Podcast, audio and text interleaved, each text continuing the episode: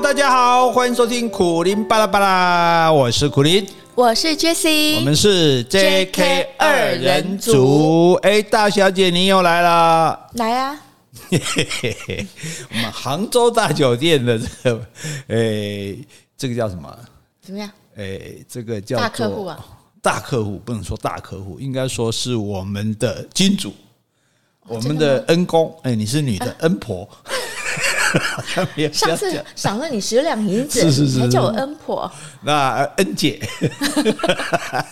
恩我的恩妹妹。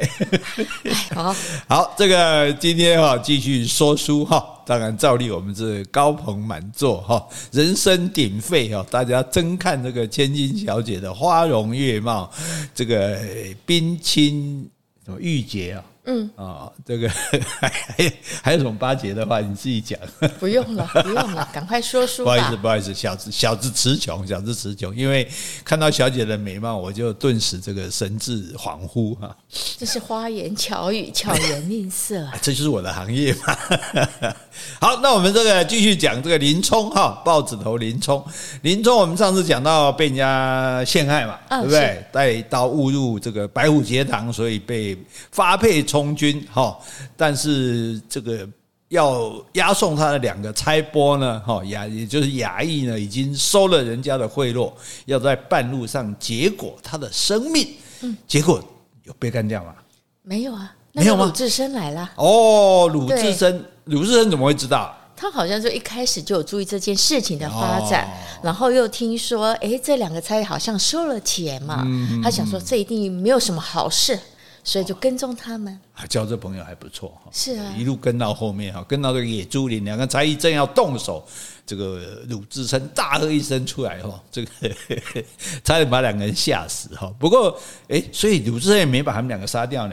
对啊，我那时候说鲁智深应该把他们2个结果了，然后呢放了林冲走，你说不行啊？对啊，因为所以我们就这里看出林冲就是一个正直善良的本性，他觉得说虽然我是被陷害，但是毕竟我犯了法，那我现在乖乖的去那边服完我的这个徒刑，对不对？回到自己的家乡还可以跟太太见面啊，林娘子还在家里啊。如果你现在逃了，那你是亡命之徒，那你一辈子也见不到家人了嘛，所以他就这个要求鲁智深不要杀他们，鲁智深那我就看着你，陪你到常州去，这样。结果去了之后，他路上呢还去见了一个柴进，当初没有介绍，上一集没介绍。对，因为我们以后要讲柴进的时候来讲，就基本上他就到柴进，因为柴进他就很重视这些江湖豪杰，反正被流放的人他都会经过，他都会请他。去到他们那里坐一坐，所以这是差拨特意带他去见柴进的吗？还是刚好遇到啊？刚好遇见的啊！所以反正柴进就给了他一封介绍信，这样再招待他一下，然后给他一封介绍信。所以他到了这个沧州大牢之后呢，为什么没挨打？不是要打100磅杀威棒吗？哎呀，管云说了，柴进这封信呢，值了一定的银子，哇，不对哦，一定的金子，很值钱，所以又有送银子，又有这个柴进的信，所以他不但没有被打，还被送去什么天王堂是小庙，是不是一个小庙，每天就扫扫地啊，烧烧香啊，这蛮轻松的哈，剩良缺就对了哈。那在这里呢，他又碰到一个当年他的恩人，叫做。他的恩人不对吧？应该是有恩于他的。对，林冲有恩于他的叫李小二。对，常常有人就碰到我就说：“苦林大哥，我是你的偶像。”没有，你要回答说：“对我也是你的粉丝。”好，所以是有恩于他的人就对李小二在这边啊。林冲为什么有恩于他？他做了什么好事？之前是不是说李小二之前好像有犯了偷窃罪？那但是林冲知道他是好像迫不得已的，所以有帮他赎钱，然后有帮他讲情。所以这个李小二后来有远离荆州，东京，对，所以来到这边沧州开个小店就对了哈。所以林冲也常常就去那边高官啊。但是有一次这个李小二就发现说，有东京来的人，而且要见差拨跟管营，然后在那边起起楚楚的哈，这个感觉蛮可疑的。对，他就叫他老婆去偷听，哎，然后也没听清楚哈，只听说一定会结果了他的性命，然后又讲到什么好像什么高太尉啊、高衙内什么的，所以他就提醒这个林冲要小心嘛。对，结果林冲小心了半天，哎，发现没事、欸。而且还派他去守少料场，哇，更好的都没人管的，这好缺，对啊，都更好的缺的哈、啊！结果去守了少料场之后，哎，所以这事情，所以有的事就很巧妙。你看他去守少料场，就是少料场那个草屋垮了，被雪压垮了，压垮了之后，他才去那个山神庙里面，借宿，对，借宿这样子，因为他是带着这个。本来是带着前面一个老兵留下来的葫芦嘛，对不对？去店里面打酒啊，吃牛肉，然后还带了一些回来，这样结果那个草屋既然垮了，那只好改天再修理啊。结果躲到这个，就是到山神庙去借宿就对了啊。拍谁啊？这个山神我这今天晚上走投无路，在你这里暂借一晚哈。结果没想到正在那边吃酒喝酒吃肉的时候，吃酒喝肉，对，喝酒吃肉，草料场就烧起来了，哎，哇！这不得了，对这个，那他当然照理讲，他第一个事情要第一时间要冲出去灭火，对不对？因为你是管草料场的、啊，是。结果没想到在外面，这刚好外面三个人，而且要开这个门进不来，因为他用石头把门抵住了，就三个人就在外面讲话。这三个人是谁呀、啊？哎，一个是陆谦哦，对，一个是蔡坡，还有一个是富安哦，这高衙内的随从，对，原来是他们三个人。设计偷跑进去放火烧这个草料场，想要把林冲一起烧死。对，为什么要把他一起烧死？因为这个林娘子抵死不从，就高衙内几次要去强娶他都不肯。他想说，那你就如果把林冲害死，那他就无依无靠了嘛，搞不好就会答应了这样子。而且那结果呢？这个不但刚好，所以你看，所以就是机缘巧合。如果说不是。这个草屋被雪压垮了，林冲刚好躲到山神庙的话，他也就死在里面了。可能一把火就烧死他了。对啊，他一定烧死了啊，对不对？那如果不是这三个人刚好也可能雪很大嘛，要到这个山神庙来休息一下，对，来这边继续看这个犯罪现场，也不会被林冲听到他们的声音。重点还没讲话，对，还在那边讲说哇，就把他烧了，然后还不走，说等下捡两根骨头回去报账啊，是。那所以没办法验 DNA， 对，反正就是一个意思嘛，就表示说，对，就好像白雪公主不是她继母不是叫人家抓去杀吗？说要把她的什么心脏带回来啊，一样的意思嘛。其实后来人家叶不拿这个猪心拿回去，他也分不出来这样哈。所以这个，所以对林冲来讲啊，他真的是悲愤交集。我都已经忍让到这个地步，我一心一意我都要守法呢，我被你们害我都算了，我也没报仇，没干嘛，你们还穷追不舍，对，你们还追到这里来，还要我的性命这样子，这是可忍孰不可忍。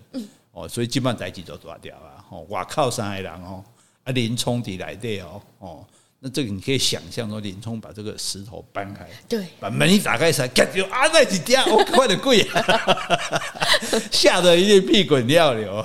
对，所以你可以想见，那问题就是说，那林冲这时候已经走投无路了，因为像他们讲的，如果没把他烧死，火料场被烧了，他也是死罪啊。对啊，你过火料场过个灰修体，立马死罪，所以就是要置他于死地就对了哈。那既然我已经。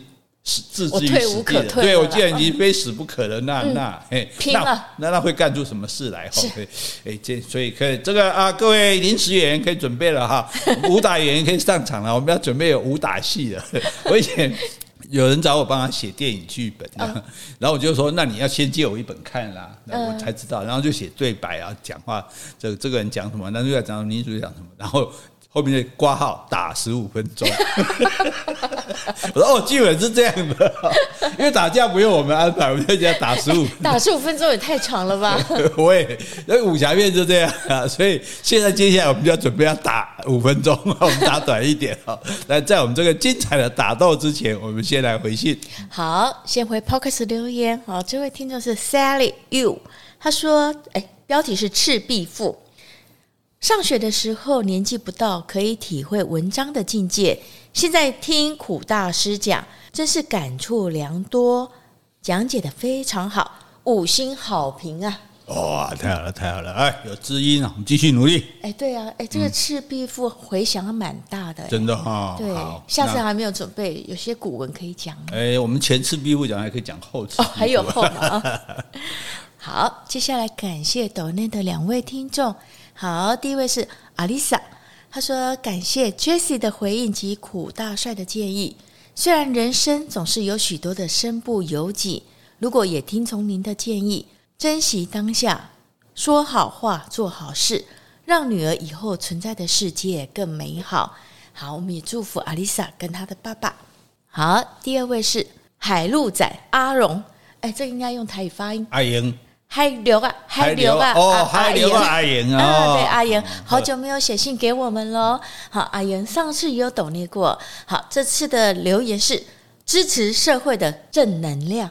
哎，谢谢你这么肯定我们哦。是啊、哦，我既然是正能量，我真的太感动了。我都是被你这个跟着你改邪归正、哦。真的吗？你好说好说吧。好，接下来回封简短的信。好，3000斤的妈凯琳。好，凯琳之前也写信给我们哦，也有donate过。她说谢谢苦苓老师的证书哦，这是一个有原因的。今年初的话，我们在高雄的书局有办一场签书会，那时候有说有留100本书在那边的，还是几本书。那你有说请高雄的听众欢迎去那边买书。那凯琳去的时候已经都卖完了。哎，对，所以我们有留地址给他，就请他，因为他住高雄哦，就请他来我们这边拿。好，那时候你有证书给他。他说最近的说书单元也太生动好听了，笑到流泪，每集都必听的我，有一集是想听却没有勇气听的，那就是 EP565 鬼故事那一集了。其实没那么可怕啦、欸、我也觉得，其实我也是很胆小的人，但是凯琳，我跟你讲，那一集还好，我都可以说了，你应该可以听。对对对，是胆是胆啊！嗯，他说虽然知道人比鬼可怕多了，但还是无法点下去听。好，请你鼓起勇气，很好听哦。最近重回职场的我，哦，他是幼教跟国小的安亲老师，实在是太开心了，忧郁症瞬间好了一大半。家庭主妇的身份实在是太吃力不讨好了，也深深感受到。再怎么调皮捣蛋的小孩，也不会比自以为是的长辈们难相处。没错，没错，辛苦了、哦、谢谢你。这个家庭主妇其实这个确实是一个很辛苦的工作，因为主要是他没有什么成就感。你不是说哦，我洗衣服洗得很好，我碗洗得很好，我的地打扫得很干净，也很少人会去称赞你这些事情，而且这些事情是周而复始做不完的。这样子，所以即使在《诗经》的时代哦，2000多年前的时代，《诗经》里面就有讲说：“心之忧矣，如匪酣衣。”所以我的忧愁啊，就好像在洗衣服一样，永远都洗不完。盖个打钢丝。对呀，对哈。所以现在我们有洗衣机已经算不错了哈，但是就是生活里一定有辛苦的部分啦哈，但是我们总是要苦中作乐嘛，对不对？我们现在就让大家来乐一下，我们来听说书。当你洗衣服的时候，你就戴上耳机听我们的说书。对对对对。或许的话，你在洗衣服就不会那么难过了。好，话说这个陆一侯哈，还有这个高衙内的随从富安，还有这个差拨，这三个坏蛋正在这三神庙这个门口看着他们的这个得意的这个杰作，把整个草料场烧掉了，要害死林冲。结果砰一声，那个门打开，哇！林冲站在那边，三个人吓到连动都不敢动。对啊、还不是吓了就跑哦，极度惊就吓是会跑，但是吓死了就不会跑。他们在想说，他不是在里面吗？他不是在草料场吗？你休息啊吗？而且总会在我们后面呢哈。所以其实很多小动物也会这样，他碰到这个猎食动物，他太害怕，他就干脆就不动了这样子哈。甚至有的都会装死这样哈。然后呢，林冲不是有带一把枪吗？你看这个枪，虽然所谓这个枪就是一个矛啦，长的长矛这样子哈。那一枪就把这个差拨打翻在地这样子哈。然后呢？富安就跑了，跑来追他，追了10几步，一枪刺死这个富安。然后呢，陆谦呢还在发愣，这个时候回过神来，跟着，拔腿就跑。林冲大喝一声：“奸贼哪里逃！”说着呢，就举枪去追陆谦，然后一枪把他打倒在地。然后他不是还有一把尖刀吗？那时候听说陆虞侯来，他不是去。来那个李小二的酒店，他不是去买了把尖刀带在身上嘛？所以把这个尖刀就放在这个陆谦的脸上，说奸贼我们从小就认识，你既然设计害我，如今还亲手来杀我，你觉得该怎么办？大小姐，你认为这种恶贼该怎么办？死啊！好杀！好，不要怪我啊，是小姐试死你啊！我们小姐这么好心，这么善良人都觉得你该死，那你非死不可。故事不应该这么演的吗？我本来就该这么演的。对，借您的金口。是。好，这时候林冲一刀就杀了陆谦，这样子，这个血就喷起来了哈。这大家自己想象这个画面啊。那时候差拨不是刚刚被他打倒在地而已嘛，这时候就爬起来了，爬起来正要逃走，林冲看到就说：“你这家伙也很歹毒，不会。”会放过你的。说完了就给了差拨一刀，嗯，是对。然后呢，那这时候不是都死了吗？对不对？对啊，他就把差拨的头割下来。哦，是啊，为什么？陆谦的头也割下来，嗯，把富安的头也割下来，干嘛呢？当球踢啊！拜拜，拜拜。对，他把这个三个头拎着，然后到山神庙里面摆在山神庙的供桌上，感谢山神爷的救命之恩。你确定山神也希望看到他们三个头吗？古代都是这样。真的吗？对对对，古代你所谓你看我们用牛羊牺牲有没有？用这些祭祀品，就是取代人的。以前是用人来祭祀的，何况这些是坏人啊，对不对？啊，就说我感谢山神爷，你救了我的命，杀了这三个坏人，所以我拿这三个坏人来祭拜你，感谢你就对了。所以山神也不希望鲜花素果啊，这三个人山神爷胃口比较大，是，就是这是一个心意啦，就意思说，如果不是你救了我，死的就是我嘛。那现在我把他们杀了，就是我也没东西好拜，你就用这个来。他不是说改天经过的，他说改天要来上香吗？嗯，不止上香，我还祭拜，不止祭拜，我还有贡品。不止贡品，我还有三颗头，太可怖了。好，好，这没办法了哈，这个大家就想象这个画面就好。然后呢，就把衣服穿好，因为本来在睡觉嘛，好在喝酒嘛，把酒这，所以我觉得爱喝酒的人就这样。这个时候呢，还把酒喝光啊。所以你就看没有？你就看那电视上影集里面都常常有说，电影里面那两个就比如两个人在喝酒，然后说走了走了，然后有一个人就会赶快把酒喝干，有一个人就会直接走。那个会把酒喝干的就是我，又是你嘛，对不对？对。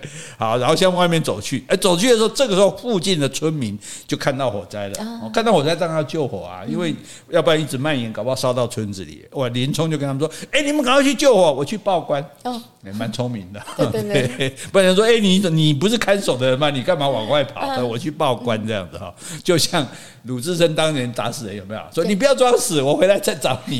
其实他知道对方已经死了哈，然后就逃走了。哦，这个时候呢，雪就越下越大这样子。那所以过了不久呢，这个林冲就看到几间草屋，那草屋上也是积雪很厚，然后屋里面有一些光，是他就推门走进去这样。然后草屋里面呢有几个人，也不知道是什么人。就围坐在一个火炉旁边，然后火炉上面有温着酒，因为以前的酒都是温喝热的比较多，所以能够就烧酒酒酒对。然后他就说：“来一些来喝吧，给点酒喝吧。”因为林冲就爱喝酒啊，他们不肯啊，我们要喝的，我干嘛给你喝？林冲就火大，反正现在已经是亡命之徒了，噼里啪啦一顿把他们都打跑了。他现在改变很大，不然就善良是有限的。我善良的结果是让我陷入绝境，对不对？好，那他就自己把那酒喝光，喝饱了这样子。喝饱了之后呢，还往外走，踉踉跄跄的这样子，踉踉跄跄，踉踉跄跄，踉踉跄跄。走不到一里路呢，就醉倒在一个那个山沟旁边的，喝醉了这样子。好，然后呢，这些人被打跑就算了，当然不是啊，就给到归狼来啊，对吧？哦，这些人也不是善类是吧？也不是说不是善类，总是不能无缘无故说我们好好在那边喝酒就被人家抢去喝，就被打一顿嘛，对不对？然后来了找不到他就看，因为下雪有脚印嘛，跟着脚印找到林冲，最底家拔起来啊，对对，拔邓来，因为他们是同一个庄院的，什么？这些人是同属一个庄院的，这个那个房子对，可能就庄院就以前有钱人家就唐顿庄园那种意思这样啊，他们可能在外面是在工作的地方，公寮或者什么之类的，反正呢就把他绑回庄院这样子，绑回来干嘛？当然是要痛打一顿啊，对不对？你刚刚打我们，抢我们的酒，对不对？结果这时候走过来一个人，柴进，这不是林冲的好朋友吗？算是认识了，不是好朋友，但是有帮他写推荐信。对呀、啊，对对对，会写推荐信。但是这些人不知道啊，对对对，这些人不知道这个林冲是谁啊？那柴进也不知道他发生这个事情啊。结果柴进说：“怎么样？你们绑了一个人，抢你们酒喝，是什么人？我过来看看。”一看，哇，原来是林冲哦。那赶快把他松绑嘛，对不对？对，壮士的，然后就问林冲啊，你怎么会沦落到这里的？林冲就跟他讲他的遭遇这样子啊，然后所以这个林冲的这整个的遭遇哈，其实我们整个其实有很多有名的这个地方戏里面都有林冲夜奔这一幕，就单独把这个作为一个故事，因为林冲夜奔它是最能够显现《水浒传》这种官逼民反的精神。你看林冲这个人这么善良。对，这么正直，对不对？这么有情有义，对不对？然后也一再的容让，可是呢，你就是逼他逼到走投无路，那怎么办？那就只好照办。所以林冲夜奔就是写草料场失火之后，他从他写被陷害开始，被陷害开始，对对对，就是整个就是我们讲的这一段林冲的故事了。那他夜奔是晚上啊，夜奔就是这个最后的时候，就是说最后对这个晚上逃走，从草料场逃出来嘛。对对对对对对，甚至这个杨牧他都还有写过一首林冲夜奔的长诗哦，那个诗也很棒，我来念一段给你听。好，他说：“等那人取路投草料场来，我是风卷起沧州一场黄昏雪，只等他坐下对着葫芦沉思，我是风为他揭起一张雪的帘幕。”迅速的柔情的叫他思念感伤，那人兀自像火，我们兀自飞落，我们是沧州今夜最焦灼的风雪，扑打他为民的竹叶窗，窥探一员军犯，教他感觉寒冷，教他嗜酒，抬头看沉思的葫芦。后面还很长，但就写到那种悲怆的那种感觉，所以他用血的那种第一人称来形容这个事情，所以没办法，你看这样的一个人，那因为鲁智深你不太会那么同情他，对，因为他就是一个很鲁莽的人，然后就杀了人嘛，就逃命嘛。可是林冲就真架刚起来喝人，喝人无法度做嘞。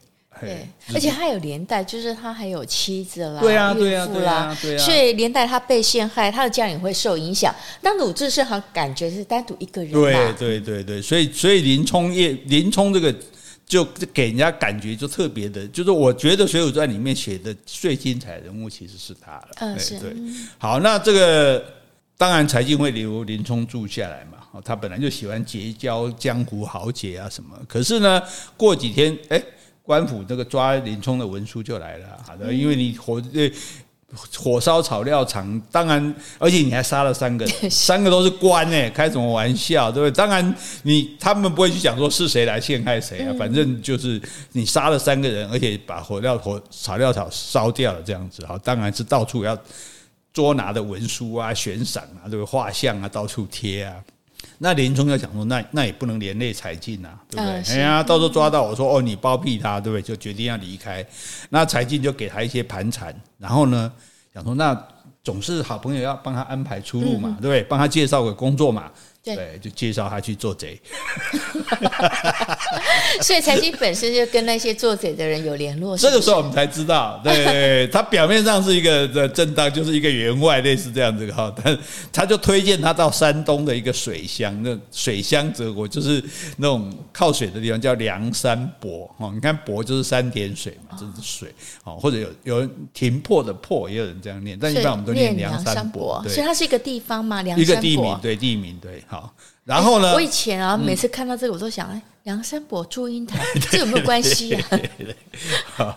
也有人念梁山泊啦，对啊，但是我是觉得就反正我们一般都习惯讲梁山泊这样。然后，可是你要带林冲，让林冲一个人出城，马上会被抓啊，对。那你要带他出城，你带着他，那更会令人怀疑啊。是，所以因为上次林冲碰到柴进，就是柴进很喜欢打猎，上次碰到他就是刚好他在打猎这样，是，所以。柴进就说：“我们去打猎，打猎带一堆随从嘛，这样就可以掩护林冲。对对对，林冲就扮成随从混在里面啊，然后出了城外这样子哈。出了城外道别之后，林冲又走了10几天哦。那个时代也没有什么交通工具这样，那时候已经到冬末了，北风呼啸，满天飞雪这样。然后林冲呢一路这踏雪前行，天黑的时候来到一个湖边的酒店，那当然就叫一些酒肉吃起来，这是一定要的嘛。那林冲就叫店小二问他说，我要去那个梁山泊，那到底离这里多远？店小二说，梁山泊离这里是只有几里路啦，可是这个只有坐船才能过去，没有路可以通的。那现在下大雪，天也黑了，又找不到船，根本就过不去。林冲说，好吧，那就只好埋头继续喝酒啦。然后呢，就想起高俅对他的迫害，就越喝就越伤感，觉得好难过。怎么我好好的一个人，东京80万禁军教头，对不对？妻这个又有那么娇妻，对不对？然后生活也很好，受人敬重，结果怎么搞的就弄成这个，变成一个有家归不得，对，亡命之徒这样子。就那古代人就习惯在这个酒楼的墙上写字题诗。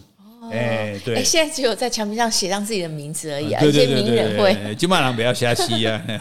然后呢，他就叫店小二拿笔墨来，然后就感怀自己的身世嘛，就在墙上写了几句诗哦。前面写仗义是林冲，就是他是很讲义气的人，为人最朴忠，朴实的朴，忠心的忠这样子。干了下干那鸟。有一个客人看到他，然后又看到他脸，又过来看他脸上的刺字，对，上前就一把把他抓住。你是不是豹子头林冲？我是。可是他这样写不会留下痕迹吗？因为大家都要捉他，对啊，然后你又在这边写下说你林冲，可能下料被他糊掉啊。在墙上写诗这件事情，将来在《水浒传》你还会惹很多祸。对啊，我觉得这不是留下痕迹，对，还会闹出人命来。这个我们先预告一下说。还不一定是你写，别人冒你的名写，来陷害你都会有这样子。那当然他可能写完会把它糊掉，或者说他想说我反正我已经要去梁山泊了嘛，到时候你们看到也没办法这样。但问题是这个一把抓住他说，林冲想说，这个是不是要抓我去报官的？搞不好这是悬赏猎人呢，对不对？赏金猎人，对啊，赏金猎人这样子，对哦。然后呢，这想说你要抓我，就准备。暗中运势发功，准备要跟他打一场了。结果那个人向林冲行礼说：“梁山泊上都是山贼，兄台你去那里干什么？”是啊，他问一下，我就是要去做贼啊。那林冲就说了自己的遭遇，我是不得已的，也不能讲那么得意，我就是要去做贼的，我是无可奈何，亡命天涯的，柴大官人介绍我去那边这样子。那个人听完之后，哇，对着林冲就拜哦。原来他不是普通人，是他说小人是梁山泊大头领王伦的手下。那时候梁山泊头领叫做王伦，那时候还不是宋江，对对对。那这个王伦呢，他的外号叫白衣秀士，都穿白衣服的。秀士他是个秀才，他是读书人，他完全不是打架的那种王伦。那王伦这个手下他叫做朱贵，他说我是奉命在这里开酒店的。这是我们梁山泊的关系企业。那开酒店怎么办？干嘛呢？打劫往来客商，就是黑店就对了。黑店龙门客栈。如果遇到有钱人，就给他轻的话，给他下蒙汗药，以前叫蒙汗药，是这个酒里面啊、菜里面有下的这个药，你吃就会昏过去嘛。重的话，当场就杀了他。哇塞！跨盖一波盖，那如果客人没钱，就放他过去。所以你看，没钱的比较好。那有钱的人呢，就是要不把他迷昏，要不然就把他杀掉这样子。那刚才听兄台在听这个梁山泊怎么走，那我就想，那你是什么人？奇怪，为什么会要去梁山泊？对，总不会是官府派来抓我们的探子吧？对不对？又看到你写出大名，哇！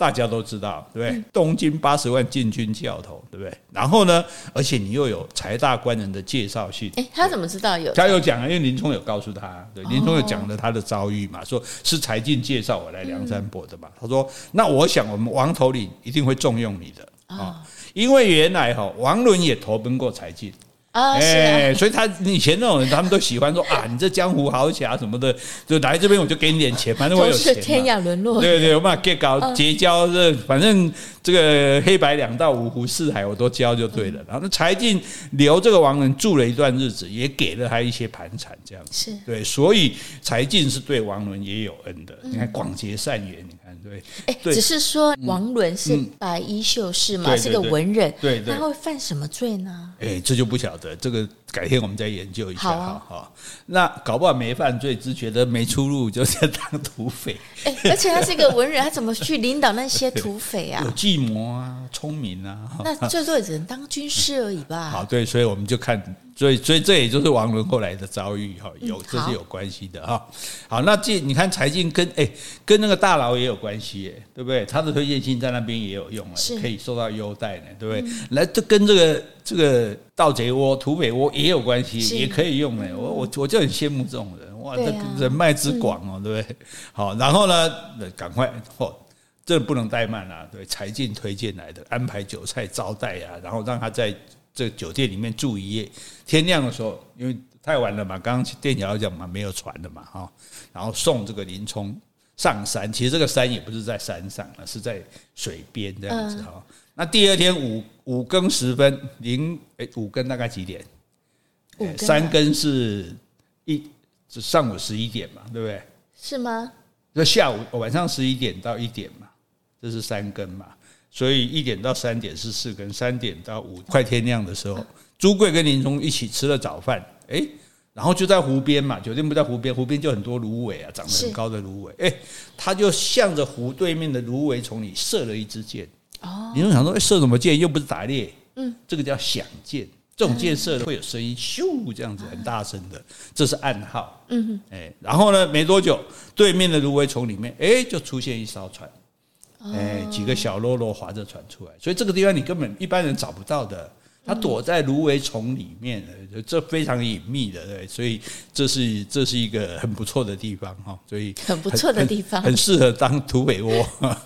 然后朱贵就到林冲到了山寨，山寨里面呢，一定所有的土匪窝都有一个共同特色，都会有一个厅叫做聚义厅，聚集这个有益的。义结金兰嘛，就大家讲仗义嘛，对不对？所以你看我们，就像我们，所以为什么我们警察拜关公，流氓也拜关公，大家要讲义气，讲义气啊，对对对。好，然后就拜见白衣秀士王伦，还另外2个头领啊，这个我们就不介绍了，省得名字太多，大家搞不清楚这样哈。好，然后呢，朱贵就当然要跟这个王伦讲林冲的遭遇嘛，然后把柴进的书信也拿给他看。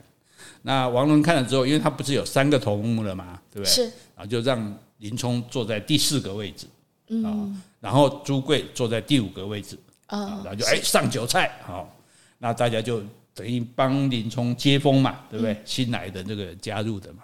可是王伦这个人就所以你看，这就显出这种穷酸秀才的那种心态。他想说林冲武艺这么高强，那照理来他是不是应该他当老大啊？照理说谁都比他武艺高强啊，因为他是文人啊。对啊，问题是另外2个，至少另外人家还服他。对啊，你看当年这个鲁智深不是也去那个什么打虎将黄忠他们那个窝吗？对不对？也是待了一阵子他就待不下去了嘛。那最主要说王纯觉得说，那林冲要来当老大的话，我就没老大可以当了。结果吃完饭之后，叫小喽啰，哇，用盘子拖着50两金子，这么多哇，这很多呢，这可能多年来的所得。就对林冲说，柴大官人举教教头来小山寨入伙，只可惜小寨缺粮少兵，恐怕会耽误您的前程。哎呀，讲这么客气，就我哪有前程啊？酸秀才嘛，对，而且说怎么你缺粮少兵呢？所以我特地准备一些薄礼，以便您去大寨安身。一直说我这土匪我修谁了？你去捶大。小庙容不了这个大佛。对，说得好，小庙容不了大和尚哈。结果林冲念想说，哇，被各王过去做捶啊！我是东京80万进军教头，而且我还拿介绍信来的。对啊，我哪里知道哪里有土匪窝？一起财进给他盖销，好不容易找到一个土匪窝，结果你又不给他修，按照拜托一说，他说我只是想要有个安身之地，我也没有别的要求嘛。哦，那朱贵他们也帮忙说情啊，就说啊，因为大家知道林冲的名字，他威名在外嘛，所以就觉得说，所以这个朱贵还比那个秀才好啊。对啊，对啊。然后其他的头领其实也都劝王伦接受了。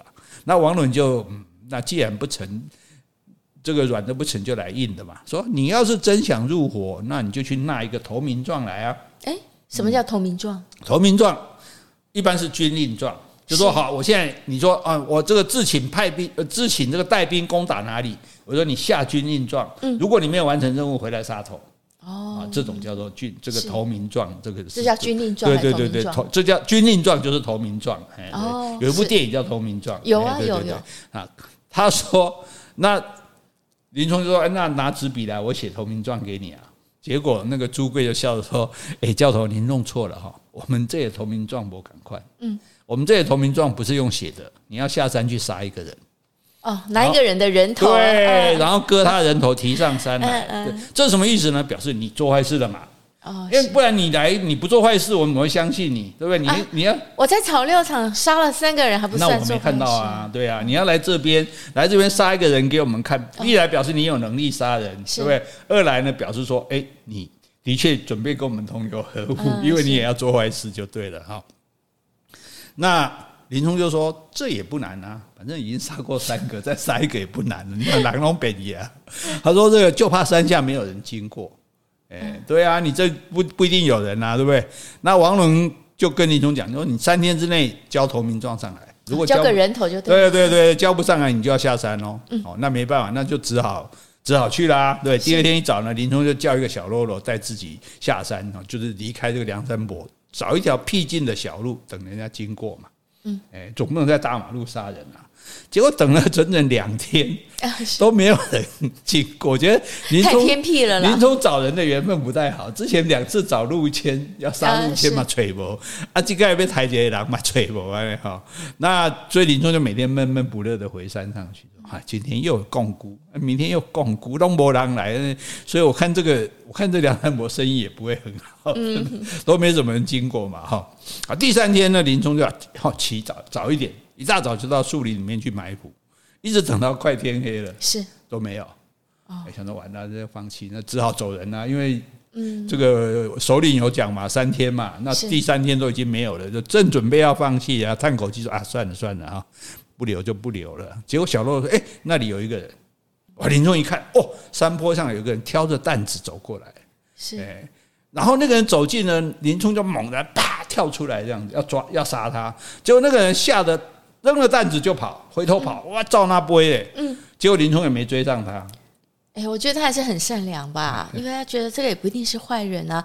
当初他不是救了李小二，也觉得说人家是生活困难嘛，对啊。所以结果林冲就说：“哦，等了3天，好不容易等到一个人来，就又让他跑掉了。”这样子，小喽啰说：“哎，杀不了人也不要紧啊，你用这一单财物代替嘛。”哦，可以啊，就说对啊，你这个杀不到人，至少你有帮我们立一点功嘛，有抢到一点财物嘛，这小喽啰的建议啦。哈，那林冲说好，那你先把这个担子挑回去，那我再等等看，再等等看，对，不要放弃最后的机会。哎，不久山坡下呢，就出现一个大汉。林冲这次啪跳出来，而且这次刚刚跳前面，这次跳他后面。因为刚刚跳前面那个往后跑，所以我现在跳在后面，他往后跑就把他拦住了。结果哎。来者不善，善者不来。那个大汉手上拿着什么？拿着一把刀。该死的山贼，俺这样去抓你们呢，你却送上门来，快把俺的行李还来！原来刚刚挑担子挑的那个是这位大汉的行李，那个挑担子走在前面，是他的仆从，对，他的仆人。结果一看，仆人大概一看到有人来打劫了，当然丢了就跑啊。对，结果那他一定在走在后面，因为哎，你怎么跑回来？我担子来，我的行李，被抢走了这样哈。然后这个人家是有武艺的，拿着刀子就冲上来了哈。然后呢，哇，来势汹汹。结果呢，哎，林冲哦，原来本来想。不要请客，青菜台阶啊！没想到来个有武艺的，好跟他打。两个人干干干干干干干，这就是括号打5分钟。我们5分钟后再录吧。你的5分钟再录，人跑光了。哎，两个人打了40多个回合哦。哦，哎，这个一回合对武侠小说讲回合，我当然也没弄清楚，说我打你一下，你打我一下，再一回合。哦，反正不管就是，反正算蛮久的啦。因为如果简单的一两刀就杀掉了嘛。而且最主要是没有分出胜负，不分上下。哦，表示这个武功了得了，对对对对，功夫差不多的哦。那小喽啰上去，这个挑了财物上去，可能也有人去报告说，哎，林冲跟一个路人打起来了。王伦呢，就带着其他头目跟这个小喽啰们出现了，是，然后看他们打成这样，没输没赢呢。哎，停，都不要动手，来，大汉大汉，这个跟我一起来到我们山上坐一坐。哦，哎。然后那大家也说好啊，做就做，我不怕你啊，对不对？是啊，对啊，我反正这个，所以这个也不是个简单人物就对了哈。然后呢，到这边那个大汉就自我介绍了，他说：“俺啊，因为那时候山东人嘛，是三代将门之后，信杨明志，哦，叫杨志，对，志气的志，杨志就是我们要介绍的第三个人物。”哎，所以我们这人物要一个一个带出场。鲁智深把林冲带出场，林冲要把杨志带出场。是，但是你不要以为《水浒传》是这样写的，这是你的安排，这是我精心安排的，把次要不重要的人都删掉，不重要情节都删掉，我们专讲这几个人这样。那这个杨志呢，当年是武举人。举人就有文举人跟武举人嘛，对，你心目中有知道什么人当过武举人吗？不知道。钟馗。哦，钟馗就当年考上武举人，但是因为长得太丑，没有录取，他就自杀嘛。对，所以这是武举人。然后他做过一个官叫殿司制使啊，这个官是没有很大了，就是大概类似一个一般的这种军官就对了。那后来他曾经奉到命令去太湖搬运花石纲。花就是鲜花的花，石就是石头的石，纲就是那个。纲叫怎么讲？草本纲目的纲，草本纲目，哦，好有学问哦！哎呀，这小姐您真是的，一语点醒梦中人。好，花石纲是什么东西？花就是奇花，石就是异石，就是长得很奇特的花朵，还有长得很怪的石头。为什么去太湖？因为太湖石是很有名的，大家如果有去过苏州的庭园，一进门放了一个很大的石头，这样子，那个石头就叫太湖石。对，太湖石，太湖石，对，我们找个照片给登在下面给大家看就对啊。那反正皇帝要布置他的这个皇帝的庭园嘛，所以你什么奇花啦，什么异石啦，都要找人运来这个京城这样子啊。那这个纲等于类似一个运输团队的意思，所以他就是负责去搬运这个花石纲，他是做货运的就对了，对，就是也类似这样子对啊。但是呢，一看拍文在黄河上面遇到风浪。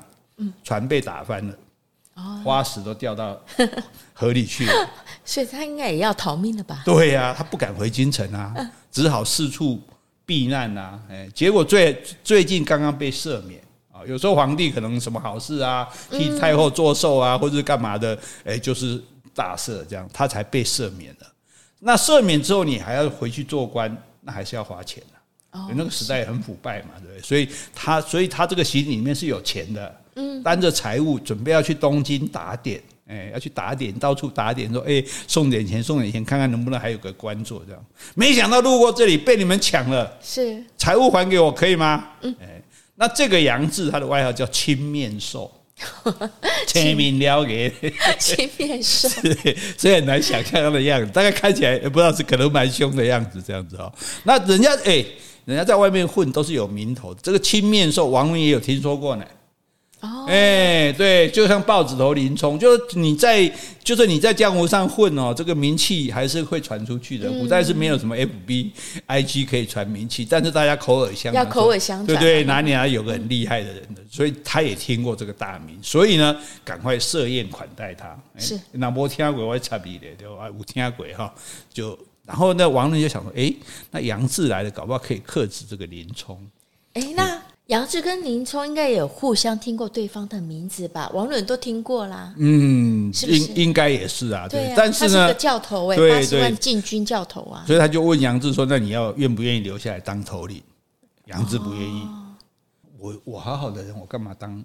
当贼，所以主题还是绕在所谓的官逼民反嘛。我没事，我当然我做了错事，我把花石纲丢了，然后我被免官了，可是现在已经赦免了， 对，我还是想办法回去做官，我还是要走正道啊，对不对？所以他就不愿意。那王伦也只好把刚刚林冲抢来的那些财物送还给他，然后送他下山这样子。那林冲呢，就从此就留在梁山伯当强盗了。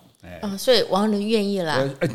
没办法啊，人家那至少人家有尽力，财物也抢了，杨志也打了，只是没有打赢，但财物也要还给人家，那是你王伦还的嘛，至少表示说，你看林冲真的很厉害啊，这时候你也没理由说，你这样不能留下来嘛，所以他就留下来了。所以原来三个头头，现在多一个嘛，四个大头啊。对啊，对，问题是他要当大的，他都要当正的，他不要当副的。我觉得林冲应该也 OK 吧。对，这个梁山伯的头还会经过很多次的这个的替换，那大家抢来抢去的，这个以后会讲到哈。好，现在我们要正式进入这个下一个人物青面兽杨志。这个杨志呢，回去东京就拜见高太尉。因为打点嘛，对，送钱嘛，想办法这个官复原职嘛。高太尉就骂他，去搬运花石纲的致死好几个，只有你弄丢花石纲，然后你又畏罪潜逃，你如今还好意思回来？像你这种人根本不能重用。说完就把他赶走了。不是被赦免了吗？是被赦免，那是官府赦免啊。但是要做官，我还是可以不给你做啊，只是你无罪而已。本来你是有罪的，你现在无罪，但是我不给你官做。高太尉就不给他官做，可能他送的钱不够多吧。然后呢，杨志就在客店里住几天，钱就花光了。那也很快吧？可见他也没有很多钱啊，难怪高太尉不接受了哈。结果呢，他身上有一把祖传的宝刀，他就拿出去卖啦。你记得上次卖刀的是谁吗？是谁？富安吗？对啊，就是那个骗林冲的那个吧。他这个是真的卖刀这样子。结果呢，卖刀就京城里面很有名的一个无赖叫做牛二，牛头马面牛，一二三四的二，牛二人家也有绰号的。是，对，叫做无毛虎。不是，你要取个绰号也叫我卡小就这样啊。我说这是别人帮你取的吗？对。好，然后呢，他是无赖哦，专门在大街上为所欲为哦，而且连开封府尹好像也拿他没办法，因为他很狡猾，跑了做了坏事就溜了这样子，所以大家很怕他。他一出现呢，大家都会躲得远远的。就他这一出现，大家也本来有人围在那看到，全部都躲到后面去。然后你会看到这把刀呢，就宝刀值多少钱？杨志就回答说：“这把宝刀是祖上留下来的，值3000贯。”是3000贯其实也没有很多啦。那之前悬赏鲁智深也就是3000贯嘛。那你会一听，大家说：“哈，一把破刀也敢卖这么贵？”有像无赖的，非常好。杨志就说：“俺这把宝刀削铁如泥，吹毛可断，杀人不沾血。”为什么杀人可以不沾血？就是他很快嘛，因为他很快杀过去，连血都还来不及沾到这个刀子上。你看，你那个很宝刀的话，那个毛，它不是那个毛，你就这样子一吹，那个毛碰到宝刀就断掉了。你看，所以非常的锋利，这样子。那你会说，你要是能剁开这枚铜钱，我就给你3000贯。他就拿了一枚铜钱，因为铜钱不容易啊，对不对啊？你想想，你今天拿个铜板叫你用刀子把它切断，不容易吧？大家就远远的就大家凑过来，看，免费的，对。然后杨志就一刀把那个铜钱往空中一丢，然后一刀剁下去，铜钱就剁成2半。大家就在也笑好了，真好看啊，好看，好戏。那你会看这个刀子果然很好啊，就要耍赖，想要霸占那把刀刀给我。杨志说：“你要买就拿钱来。”对呀，你会说：“我没钱。”你如果是男子汉，你就剁我一刀。要是这个刀真的不沾血，我就给你钱；要是沾了我一点血，你这把刀就得白送给我。你看好无赖，这个无赖到底，好无赖！你砍我啊！要是没血我就买，要是有血的话，对，你就送我了，你就得送我，因为你刚刚吹牛说不沾血嘛。那杨志就知道你在耍赖嘛，对不对？一把把牛二推倒在地上。牛二恼羞成怒，挥拳就去打杨志。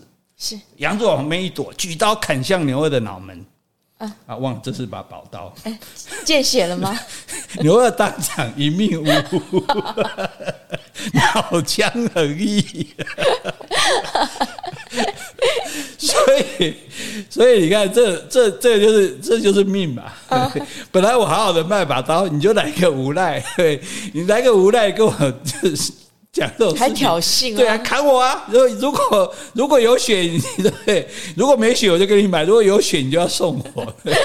那谁敢砍你啊？对不对？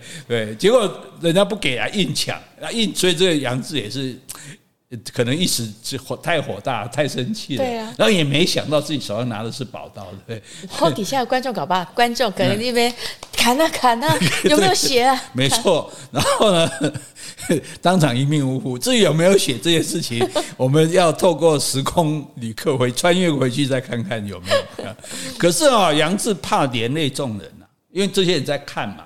如果你跑掉，那开封府来抓人，一定说当场现场围观人全部抓起来，一个一个问到底是谁干的，哎，所以他就去自首了。所以这个人也是很正直啦，哎，是啊，我们都要台西郎嘛，对不对？然后呢，他就把这个府尹当然就把他关进大牢。